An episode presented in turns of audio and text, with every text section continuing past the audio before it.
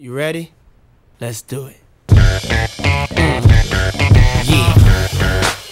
Καλημέρα, είμαι η Θάλια Ανδρέα από την Juston και σήμερα έχω την τιμή να έχω μαζί μου την Αδαμαντία Κακαβούλη, HR Manager του Siven και Μιλάκι Shipping Agency. Καλημέρα, Αδαμαντία. Γεια σου, Θάλια. Σε ευχαριστώ για την πρόσκληση. Σε ευχαριστούμε που είσαι εδώ και που θα μας πεις για το δικό σου career path και για τις εταιρείες που εκπροσωπείς σαν HR Manager. Οπότε θα σου δώσω το λόγο να μας πεις αρχικά τη δική σου πορεία στη συγκεκριμένη εταιρεία και το τι κάνουν ακριβώς ε, οι δύο αυτές διαφορετικές εταιρείες. Ωραία, λοιπόν, να ξεκινήσω λέγοντας. Είμαι η HR Manager ε, δύο εταιριών της ναυτιλιακής εταιρείας Siven, εταιρεία που έχει στο στόλο της 17 βαπόρια, όπως λέμε στην ναυτιλία, 17 ε, δεξαμενόπλια και φορτηγά πλοία που μεταφέρουν τσιμέντο. Ταυτόχρονα είμαι HR Manager και του ναυτιλιακού πρακτορείου ε, Μιλάκη. Σκέψω ότι μιλάμε για έναν service provider που ε, υποστηρίζει πλειοκτήτες από όλο τον κόσμο στα λιμάνια που εξυπηρετεί. Δηλαδή στον Πειραιά, στη Χαλκίδα, στην Ελευσίνα, στους Αγίους Θεοδόρους, στη Θεσσαλονίκη και στη Λεμεσό της Κύπρου. Θα σου πω αναλυτικότερα ε, παρακάτω. Θέλεις να ξεκινήσω λέγοντας πώς ε, χτίστηκε, πώς χτίστηκε το HR στις δύο εταιρείες; Ωραία. Οπότε σκέψω ότι ε, σε πάω ένα βήμα πιο πριν. Ε, εμένα οι σπουδές μου είναι στην ε, ψυχολογία και το μάστερ μου είναι στο, στο HR από το Οικονομικό Πανεπιστήμιο Αθηνών. Μετά από αυτό ξεκίνησα στη Randstad, την πολυεθνική, που έχει κυρίως project στελέχωσης, αλλά όχι μόνο. Για 9 χρόνια ήμουν εκεί ανέλαβα project στελέχωσης, ανέλαβα project outplacement που ουσιαστικά είναι career management για στελέχη και για εργαζόμενους της ε, αγοράς. Μέσα από τα, την ε, δουλειά μου υποστήριξα τους ε, εφοπλιστές των εταιρείων Siven και Μιλάκη. Ουσιαστικά, επειδή δεν υπήρχε HR τμήμα στις εταιρείες, λειτουργούσα ως provider και κάλυπτα όλο το κομμάτι της στελέχωσης μέσω Randstad, εγώ προσωπικά. Οπότε χτίστηκε μια σχέση εμπιστοσύνης και το 19 ήρθε η πρόταση να ξεκινήσω από το 0 το, το HR τμήμα και για τις δύο εταιρείες. Σκέψω λοιπόν ότι από το 19 μέχρι και το 23, πώς να σου το πω, από το 0 μέχρι το 100 χτίστηκαν τα πάντα. Ενιαία σύγχρονη εταιρική κουλτούρα, ένα project transformation culture, δηλαδή αλλάξει εντελώς η κουλτούρα των εταιριών, αυτό προφανώς σε στάδια, σε υποστάδια, αλλά θεωρούμε ότι έκλεισε το, το 23 αυτό και πια έχουμε καινούριο κεφάλαιο. Έτσι κι αλλιώς από τον Ιούλιο του 2023 έχω και νέο συνεργάτη στο HR Department. Είναι πια ο Δομήνικο Ομασούλας, ένα έμπειρο τέλεχο της αγοράς, Head of HR και Organization. Οπότε καταλαβαίνετε ότι οι εταιρείες περνάνε και σε ένα άλλο στάδιο και οι δύο. Είναι έτσι και αλλιώς σε φάση ανάπτυξης όλα αυτά τα χρόνια. Μία ομάδα, θα στα εξηγήσω και παρακάτω, εργαζομένων στελεχωμένοι από νέους ανθρώπους, από ανθρώπους που έχουν πολύ συγκεκριμένα ε, ηθικά, χαρακτηριστικά, ικανότητες, γνώσεις, που πλέκουν ένα πολύ πολύ ωραίο μοντέλο για να προχωρήσουμε. Να σου πω όμως πριν προχωρήσουμε ότι μιλάμε για δύο εταιρείες από Έλληνες ε, ιδιοκτήτες και το πολύ ενδιαφέρον εδώ ότι μιλάμε για, για Έλληνες αυτοδημιούργητους νέους ιδιοκτήτες. Που αυτό δίνει έναν ιδιαίτερο παλμό έτσι κι αλλιώς. Είναι πολύ άμεση, κατανοούν τι σημαίνει επενδύω στον ανθρώπινο παράγοντα, μπορούν δηλαδή να δώσουν και εκείνη το, το παλμό για την επόμενη μέρα. Και παρότι βρισκόμαστε σε ένα συντηρητικό κλάδο, όπως είναι η ναυτιλία, έχουμε καταφέρει πολλά πράγματα στο επίπεδο του gender equity και των ίσων ευκαιριών. Δηλαδή, σκέψω ότι έχουμε ήδη καταφέρει μέσα σε αυτά τα λίγα χρόνια να είμαστε πρωτοπόροι στον κλάδο μας, στην αυτιλία, σε θέματα που έχουν να κάνουν με ίσες ευκαιρίες σε νέους, σε ευκαιρίες σε γυναίκες. Έχουμε πολλές γυναίκες σε θέση ευθύνης και στο γραφείο, πολύ σημαντικό, αλλά ακόμα πιο σημαντικό και στο πλοίο. Έχουμε πολλές γυναίκες αξιωματικούς στα βαπόρια, όπως λένε στην αυτιλία.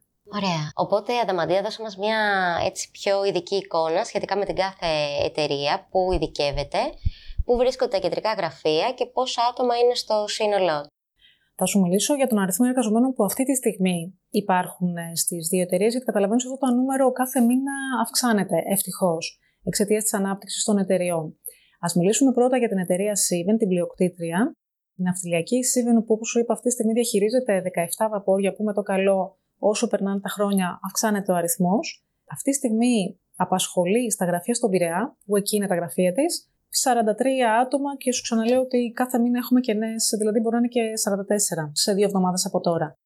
Έτσι, να δώσω για, για τους ανθρώπους που θα μας ακούσουν που είναι εκτός της αγοράς της ναυτιλιακής λίγο τα τμήματα, να δώσω μια εικόνα. Μιλάμε για προφανώς search services όπως είναι το λογιστήριο, το IT και το HR department. Από εκεί και πέρα όμως, τα τμήματα μιας ναυτιλιακής είναι το chartering, το τμήμα που ασχολείται με τα claims και τα φορτία. Το operation και το τεχνικό είναι η καρδιά της εταιρείας μας. Το operation διαχειρίζεται όλα τα ζητήματα σε καθημερινή βάση. Σκέψου ανθρώπους που πρέπει να είναι αναγκαστικά hardworking και να μην έχουν θέμα με την κρίση και το επίγον.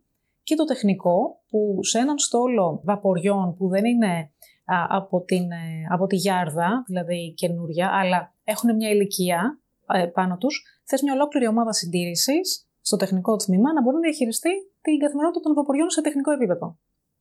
Τρίτη πολύ σημαντική ομάδα, το Marine Department. Marine Department είναι η καλή μας αρχιπλήαρχη, δηλαδή ένας ε, πλοίαρχος A-class που λέμε εμείς, δηλαδή που έχει καπετανεύσει, που βγαίνει στο γραφείο και ποια είναι ο σύνδεσμος μεταξύ γραφείου και πλοίου στα επίπεδα που τον αφορούν. Σε επίπεδα ε, safety, γεφύρας, cargo, navigation. Έτσι, να, να πάω και σε ακόμα μια πιο μικρή λεπτομέρεια για, για, να, για να αρχίσει να γίνεται γνωστό στην αγορά. Οι αρχιπλήρχοι και οι αρχιμηχανικοί θεωρούνται key personnel για την αυτιλιακή. Θεωρούνται ε, superintendent. Και πραγματικά γιατί, γιατί είναι οι άνθρωποι που εκπαιδεύουν και πηγαίνουν την κουλτούρα του γραφείου πάνω στο βαπόρι. Οπότε είναι άνθρωποι που ουσιαστικά εκπροσωπούν την εταιρεία πάνω στο βαπόρι και μεταφέρουν όλα τα μηνύματα που θέλουμε να μεταφέρουμε στους αξιωματικούς και στα πληρώματα. Έχουν πολύ ιδιαίτερο και πολύ σημαντικό ρόλο.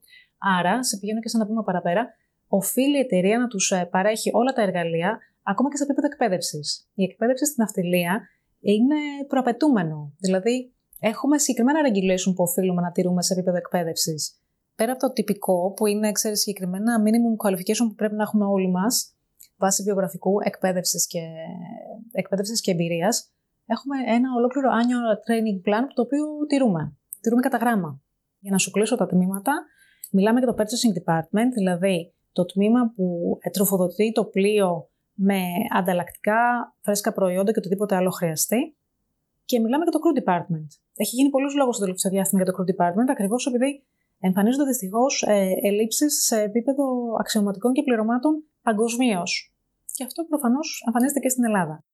Αυτό έχει, δύο, αυτό έχει τώρα δύο πτυχές, να ξέρεις.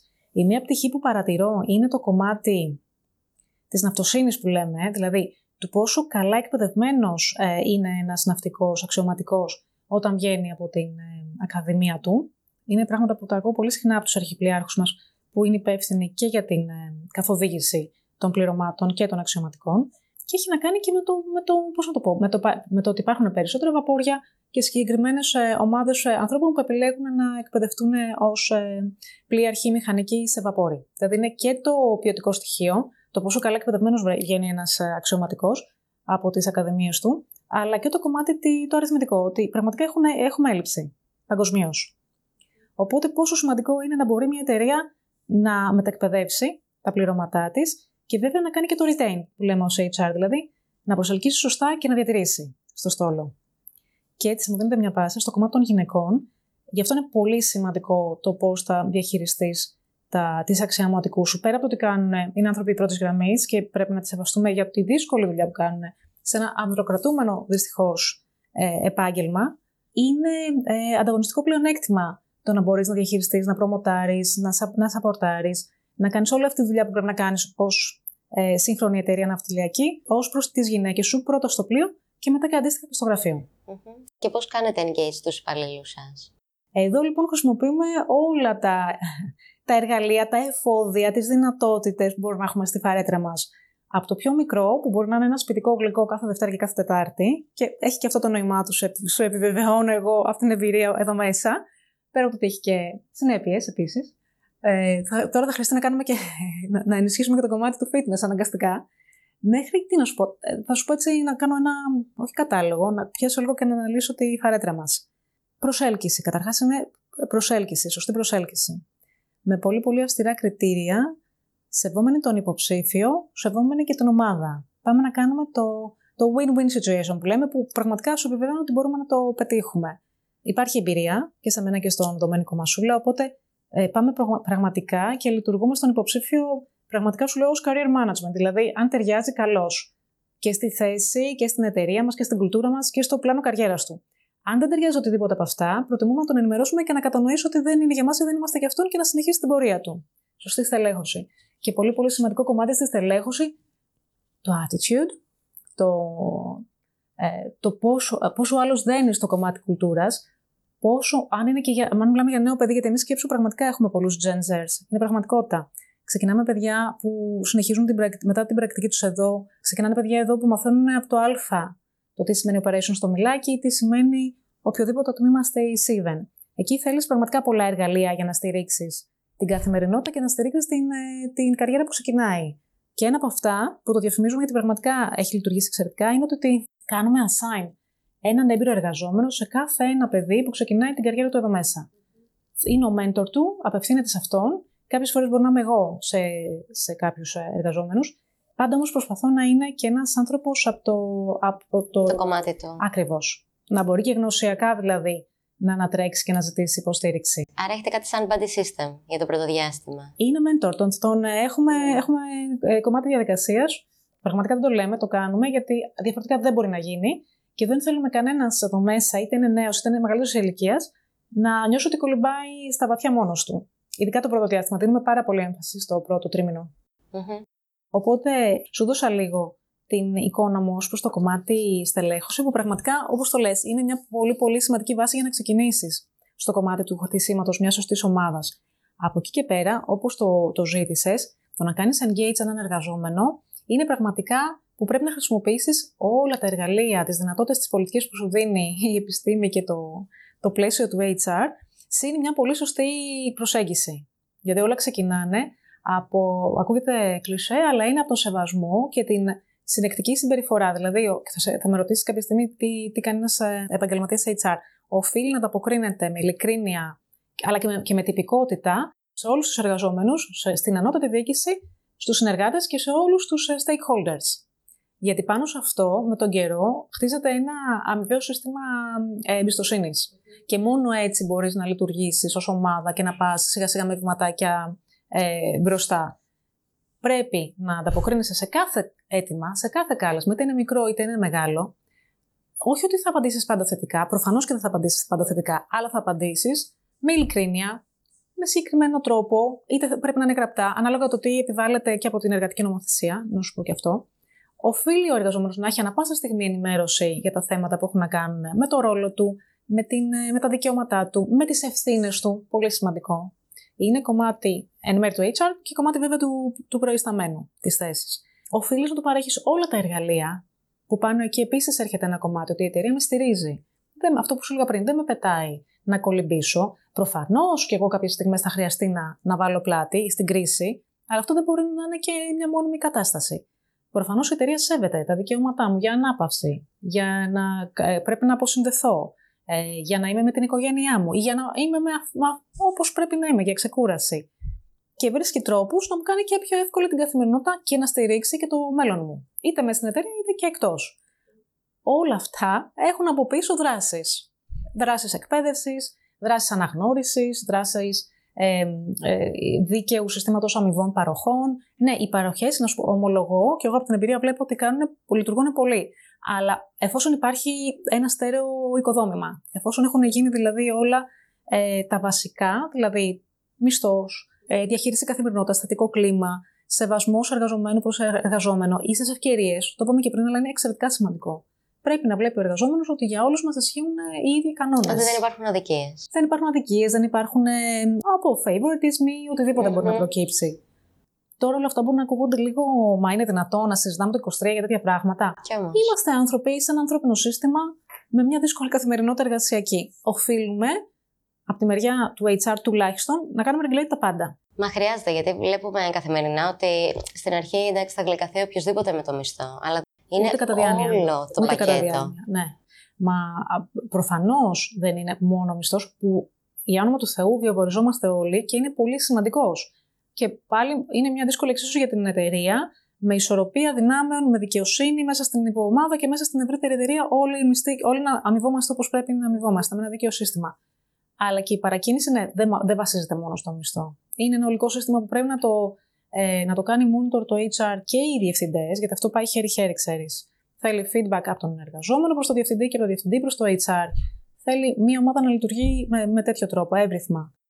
Σαν HR manager σε μια ναυτιλιακή εταιρεία, ποια είναι η καθημερινότητά σου; Προφανώς ε, είναι κάποια καθήκοντα που παραμένουν τα ίδια, όπως φαντάζονται όλοι, στελέχωση, αξιολόγηση, ε, συντονισμός εκπαιδεύσεων. Προφανώς υπάρχουν και κάποιες ιδιαιτερότητες λόγω ναυτιλιακού κλάδου. Δηλαδή, έχουμε αρκετά, είναι αρκετά regulated το, το σύστημα της ναυτιλίας.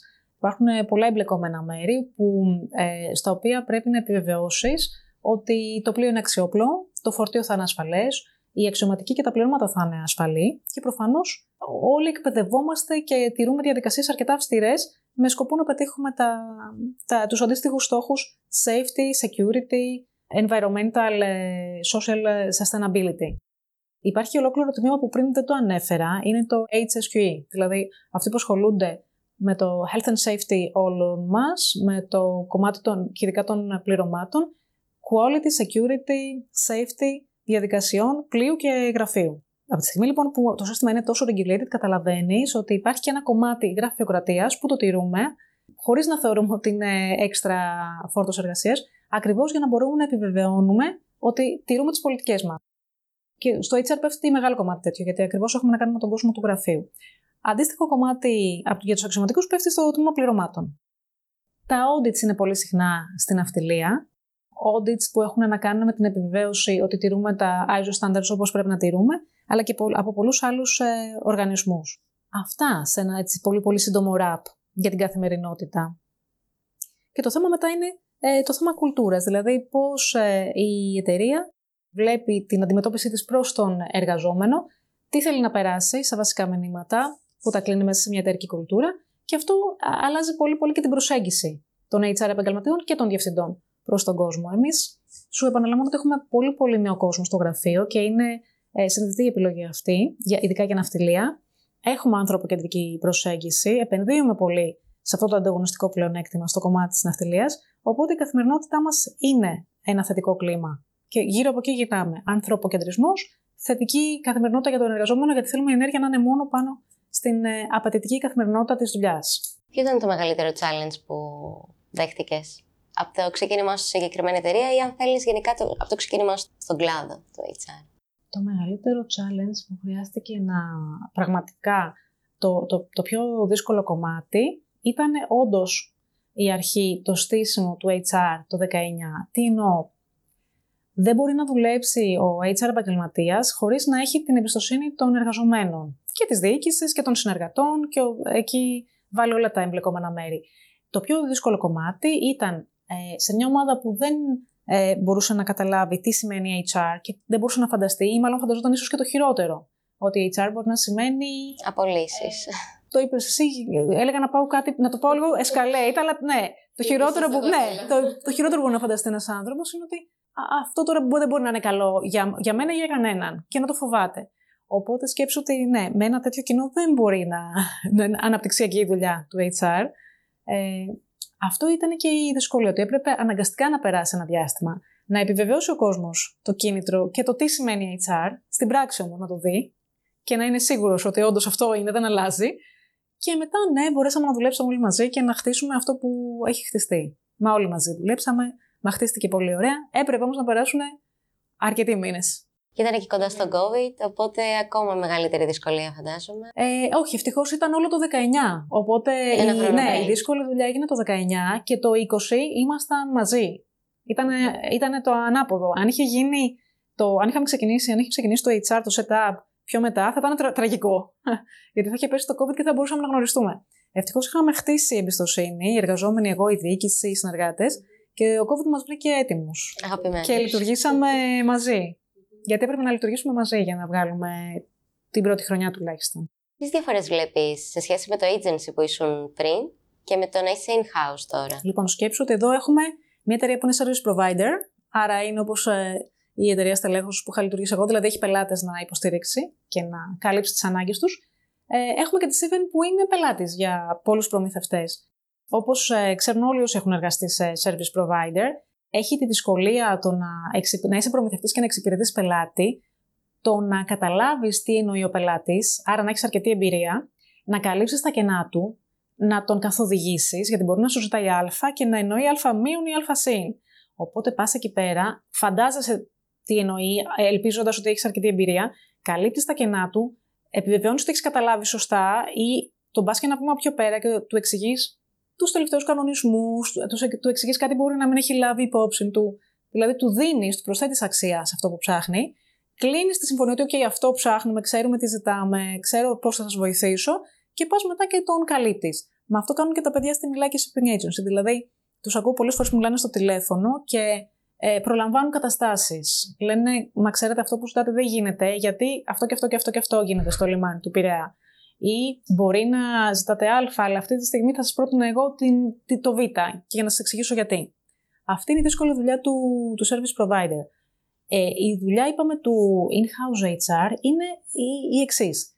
Νομίζω το consistency είναι μια πολύ καλή λέξη. Δηλαδή, κάνεις ποιοτική δουλειά, την κάνεις κάθε μέρα, την κάνεις με τυπικότητα, την κάνεις με πολύ προσοχή και αυτό είναι ένα μοτίβο που δεν μπορεί να αλλάξει για κανένα λόγο. Θα έρθει η κρίση, θα έρθει το έκτακτο, θα έρθει οτιδήποτε πρέπει να διαχειριστείς και εκεί πρέπει να έχεις άλλους μηχανισμούς και να, να το αναγνωρίσεις και να το λύσεις γρήγορα και να κάνεις action και να έχεις εκπαιδεύσει τον κόσμο σου για όλα αυτά. Αλλά οφείλεις να τηρείς το επίπεδο σου και οφείλεις ανά πάσα στιγμή να έχεις την ίδια τυπικότητα απέναντι σε όλα τα εμπλεκόμενα μέρη. Προφανώς η εργαζόμενη κοινότητα διοίκησης είναι στο προσκήνιο, αλλά όχι μόνο.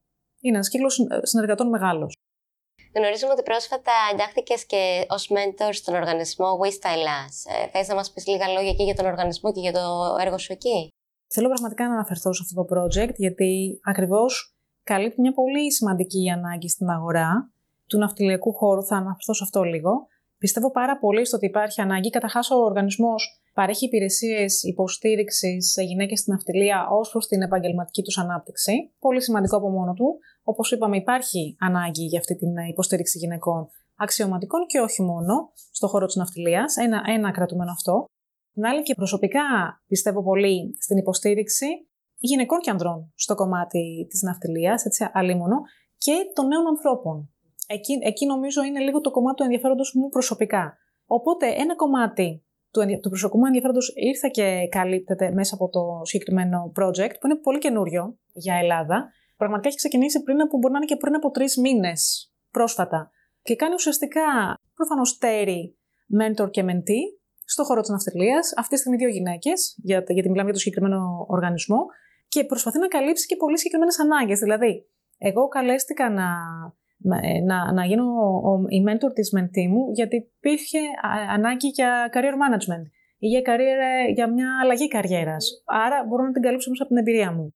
Έτσι και αλλιώς το κομμάτι του mentoring είναι αναπόσπαστο, είπαμε, και το πιστεύω πολύ προσωπικά σε νέους ανθρώπους που πρέπει να κάνουν βήματα και θέλουν κατεύθυνση. Αλλά εγώ αναφέρομαι και μέσα στην ίδια την εταιρεία. Η ίδια εταιρεία δηλαδή οφείλει να καλύπτει την ανάγκη αυτή σε καθοδήγηση των εργαζομένων όταν είναι σε λίγο πιο junior levels.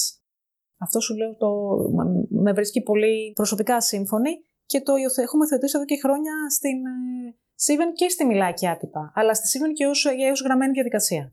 Είδα ότι τώρα πρόσφατα δώσετε και τρεις υποτροφίες, ε, τρεις υποψήφιε είναι οι ιδιοκτήτες μας πολύ πολύ ενεργοί σε θέματα CSR, όπως το λέγαμε παλιά τώρα ESG, από μόνοι τους δηλαδή έχουν αυτό το, αυτή την παρακίνηση.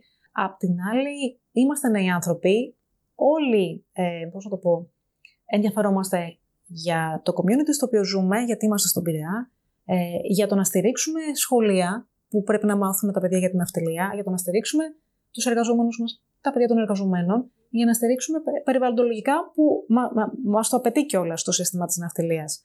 Οπότε πάνω εκεί πραγματικά μπορεί να διαβάσει κανείς σε social media και σε, στο, στο website μας πολλές κινήσεις που έχουν γίνει στο κομμάτι του ESG και στο κομμάτι CSR από την εταιρεία και από, την ιδιοκτησία, από τους ιδιοκτήτες μας ε, ξεχωριστά. Mm-hmm. Ποιες αλλαγές παρατηρείς στον κλάδο του HR σε σχέση με το όταν ξεκίνησες και τώρα; Θα μιλήσω για την ε, ναυτιλία γιατί είναι πολύ θετική η εξέλιξη. Ε, πραγματικά από το 19-20 και μετά οι εταιρείες ε, οι ναυτιλιακές αναγνωρίζουν την ανάγκη του να στηθεί ένα HR τμήμα και πόσο μάλλον μια ενιαία ε, σύγχρονη κουλτούρα στην εταιρεία τους. Αυτό πραγματικά είναι ανάγκη και για το κομμάτι του γραφείου και αυτό μετά βλέπουν ότι σιγά σιγά σιγά περνάει και υιοθετείται και από τα πλοία. Οπότε έχει ένα τεράστιο αντίκτυπο στις ναυτιλιακές εταιρείες.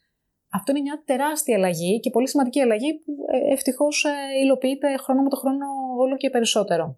Έχουμε πολλά βήματα στο κομμάτι του, πώς να το πω τώρα, στο κομμάτι των ίσων ευκαιριών να μιλήσω. Σε πολλά θέματα εξυγχρονισμού κουλτούρας έχουμε πάρα πολλά βήματα να γίνουν. Είναι εντυπωσιακό το πόσα βήματα έχουμε να κάνουμε ως ε, ομάδες εταιρικές. Νομίζω ότι έχουμε πάρα πολύ χώρο για βελτίωση και σίγουρα οφείλουμε να υποστηρίζουμε και να σαπορτάρουμε και να προωθούμε τους εργαζόμενους μας, αν μη τι άλλο. Αυτή είναι και η δουλειά μας. να το κλείσω έτσι. Αν δεν ήσουν στο HR, πού θα ήθελες να βρίσκεσαι; Αν δεν ήμουν στο HR, θα ήμουν κάπου πάλι να σαπορτάρω ανθρώπους. Μπορεί να ήμουν σε ένα γραφείο συμβουλευτικής φοιτητών που μου αρέσει πάρα πολύ. Γιατί έχει να κάνει με τους νέους.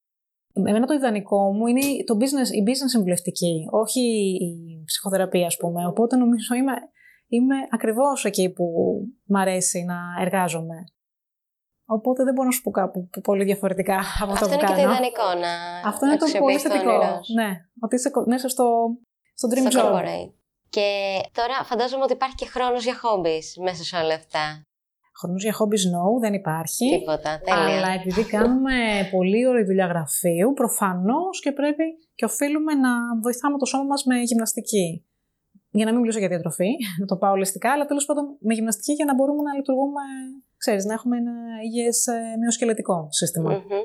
Και τι κάνεις από όλες τις δραστηριότητες που μπορεί να σκεφτεί ο καθένας; Το καλύτερο, γυμναστική στο σπίτι. Δεν κάνεις κάτι εξωτερικό; Όχι, δεν προλαβαίνω. Και δεν το επιλέγω κιόλας. Δηλαδή, νομίζω ότι και η γυμναστική στο σπίτι είναι εξαιρετικός τρόπος. Όχι τόσο κοινωνικός, αλλά ε, ε, έχεις παραπάνω.